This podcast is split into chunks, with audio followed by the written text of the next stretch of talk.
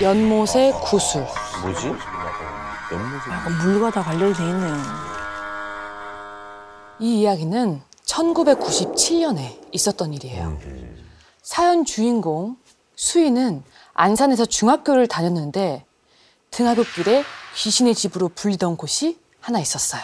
그런데 꼭 한 군데씩 있어. 길가에 서 있는 이 2층짜리 양옥집. 이 집엔 누가 드나들지도 않고 단 한 번도 불이 켜져 있었던 적도 없는데 중간에 여길 두고 어떤 이야기가 돌았냐면요. 옛날에 이 집에 부부가 살았는데 어느 날 남편이 실종이 된 거야. 혼자 남은 부인이 이 남편을 찾다 찾다 못 찾고 혼자서 시름시름 앓다가 죽었대. 근데 유언이 뭐였는 줄 알아? 자기를 마당에다 묻어주고 그 위에 연못을 만들어 달라고 했대. 어, 무서워. 그런데 이런 흉흉한 소문이 도는데 밤마다 여학생들이 둘씩 셋씩 몰래 이 집 담장을 넘어들기 시작한 겁니다. 왜 이러지? 그 이유는 밤 12시에 그 집에 가서 입에 칼을 물고 연못을 들여다보면 내 미래 남편 얼굴이 보인대. 여고에 꼭 있더라고. 궁금하지. 궁금하지. 그러니까 여학생들 사이에서 연못의 여자가 내 미래의 남편을 보여준다는 소문이 살이 붙기 시작한 거예요. 그럼, 그럼 가야죠. 가야죠. 나 같아도 한참. 겁이 없었던 중학교 2학년 수희는 그 소문을 확인하기 위해 친구인 혜진이와 함께 그 집의 담을 넘었습니다. 위험하다 위험. 넘자마자 불이 꺼진 양옥집과 그 마당 한가운데 야트막한 연못이 보이는 거예요. 신기하다. 저기다. 음산하다 근데. 수희가 먼저 입에 칼을 물고 연못을 들여다보기 시작했어요. 그런데 정말 그 연못 위에 어, 거 있어?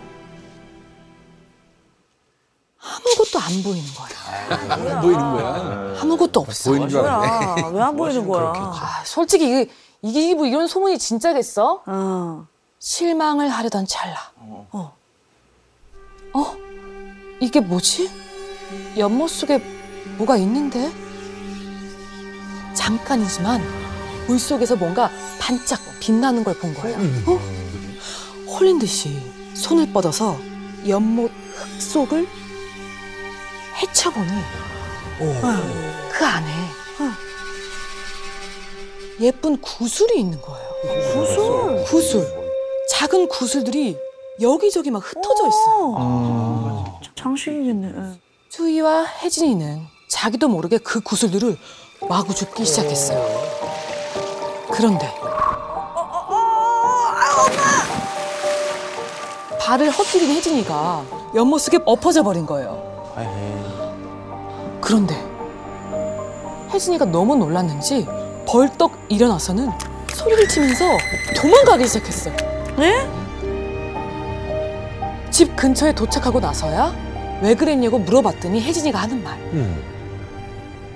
아니 연못에서 구슬을 주울 때 누가 내 팔을 확 당겨서 넘어졌단 말이야. 근데 물속에 어떤 여자가 눈이 시커멓게 패인 상태로 날 보고 있었어. 아야, 너가 잘못 봤겠지. 너무 어두웠잖아. 하면서 혜진이를 안심시켜서 집에 보냈어요. 하지만 혜진이는 다음날 학교에 와서도 이상한 소리를 하는 거예요. 너무 너무 놀랬나 보다. 혜진이가 어젯밤에 집에 도착해서 옷을 갈아입는데 옷에서 그 구슬이 후두둑 떨어져 버리는 거예요. 그 구슬을 보니까 아까 봤던 그 여자의 모습이 생각이 나는 거죠. 아, 뭔가 기분이 약간 좀 안 좋고 약간 찜찜하니까 아, 이 구슬을 버려야겠다 싶어서 그 구슬을 버리려고 손을 딱 뻗었는데 그 순간 바닥에 있던 그 구슬들이 핏바에선 눈깔로 변했다는 거예요. 눈알로? 우리가 그 연못에서 멋대로 구슬 가져와서 그 여자가 화난 거 아닐까? 우리 어떡해? 아이 저 그렇게 무서우면 내가 너네 집에 있는 구슬 다 가져갈게. 그럼 됐지? 결국 학교가 끝나고 수희는 혜진이네 집에 가기로 했어요. 교문을 나서자마자 곧 고목이 듬성듬성 나 있는 길에 접어들었죠. 오늘 날씨가 왜 이래? 안개가 왜 이렇게 많이 꼈지?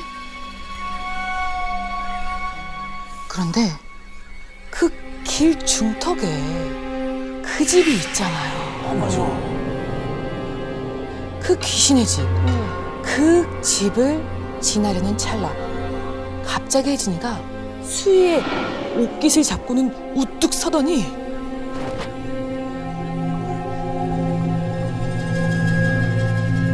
안개 속에 어스름부레하게 보이는 귀신의 집 담장. 그 담장 한 가운데 시커먼 그림자가 불쑥 솟아 있는 거예요. 뭐야? 누가 있어? 누가 담장 안에서 눈만 이렇게 내밀고는 금방이라도 그 담장을 넘어올 것만 같은 거예요. 와, 도망가야지. 미친 듯이 뛰고 달리는데 어딘가에 어이구. 부딪힌 거예요. 길가에 서 있었던 그 고목나무였어요. 급한 대로 나무 뒤쪽으로 몸을 숨겼죠. 아, 다행이다. 와, 다행이다. 야, 그거 뭐였냐? 하면서 옆을 돌아봤어요. 그 순간. 수희와 혜진이가 몸을 숨기고 있었던 나무 둥치 한 가운데가 쩍 하고 갈라져서 커다란 눈깔이 희번떡거리면서 수희를 쳐다보고 있었던 거예요. 와, 이거? 심지어 그 눈을 시작으로 길가에 있던 나무들 둥치마다 줄기마다 수많은 눈이 생기더니 그 눈알을 막 여기저기 굴리면서 수희와 혜진이를 노려보고 있었다. 와. 와, 이거 무슨. 그 끔찍한 시선에 수희와 혜진이는 주춤 주춤 뒤로 물러서다가 등에 뭔가 툭 부딪혔어.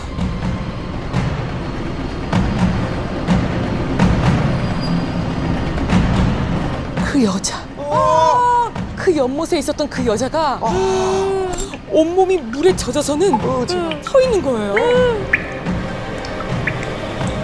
그 여자가 고개를 숙이고 서 있었는데 산바람 머리카락 사이로 턱 근처에 뭔가 덜렁 음.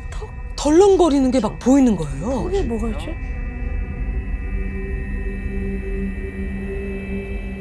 그건 어? 눈 구멍에서 쏙 빠져나온 두 개의 눈. 아, 뭐야? 와. 수희와 혜진이는 잘못했어요. 아 죄송해요. 빌고 빌면서 필사적으로 달린 끝에야 그 길에서 벗어날 수 있었습니다. 그 후 몇 날 며칠을 끙끙 앓은 수희는 정신을 차리자마자 다시는 그러지 않겠습니다. 죄송해요. 라고 진심 어린 편지를 써서 그 연못에서 가져온 구슬과 함께 귀신의 집 앞에 있는 우편함에 넣어두었죠. 그 뒤론 끔찍한 일을 더 이상 겪지 않았을 뿐더러 어, 다행이다. 너무 다행이네. 남의 집에 함부로 들어가지도 그럼. 남의 물건을 줍지도 않게 되었답니다.